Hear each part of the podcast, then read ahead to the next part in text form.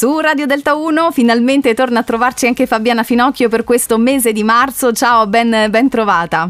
Ciao a tutti, buon pomeriggio.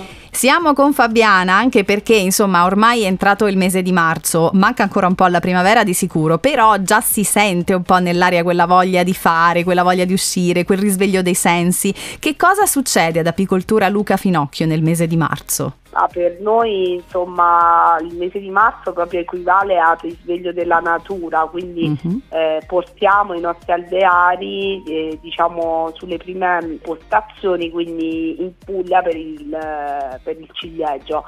E poi insomma mh, cominciamo ecco, a eh, preparare tutte le famiglie, quindi tutti gli alveari per poi portare ad aprire gli alveari anche sempre in Puglia per la fioritura di arancio, quindi diciamo che ci mettiamo in moto ecco, per la produzione 2023. Bene, inizia quindi un periodo impegnativo di sicuro per, per l'apicoltura Luca Finocchio. Senti, eh, dato che io ovviamente chiedo sempre ai nostri ascoltatori se hanno delle domande, delle curiosità da porti al 349 4 x 4 234, lo ricordo perché potete tranquillamente chiedere e Fabiana sarà felice di rispondere. C'era Daniele, un nostro ascoltatore, che ha chiesto, um, voleva capire meglio se effettivamente il miele può guastarsi, può rovinarsi e quindi in tal caso come possiamo possiamo accorgercene? Allora, diciamo che il miele anche eh, se si rovina cosa succede? Che fermenta, diciamo ce ne accorgiamo dall'odore perché puzza di acido, mm. però anche se lo ingeriamo eh, diciamo che comunque non ci fa dei danni alla salute.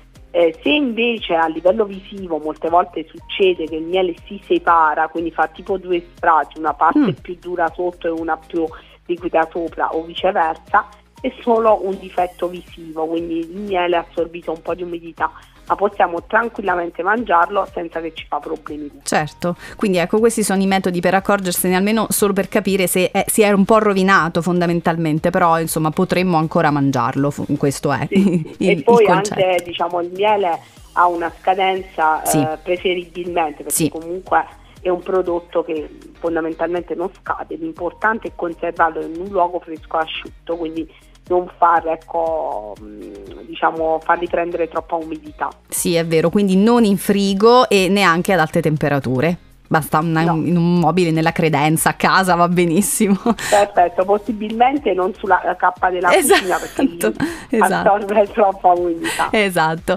Bene Fabiana, io ti ringrazio come, come, sempre, ci sentiremo nel mese di aprile, sarete super indaffarati, ma ci saranno tante altre curiosità eh, per i nostri ascoltatori. Alla prossima, grazie a Fabiana Finocchio. Grazie a te e buon pomeriggio a tutti.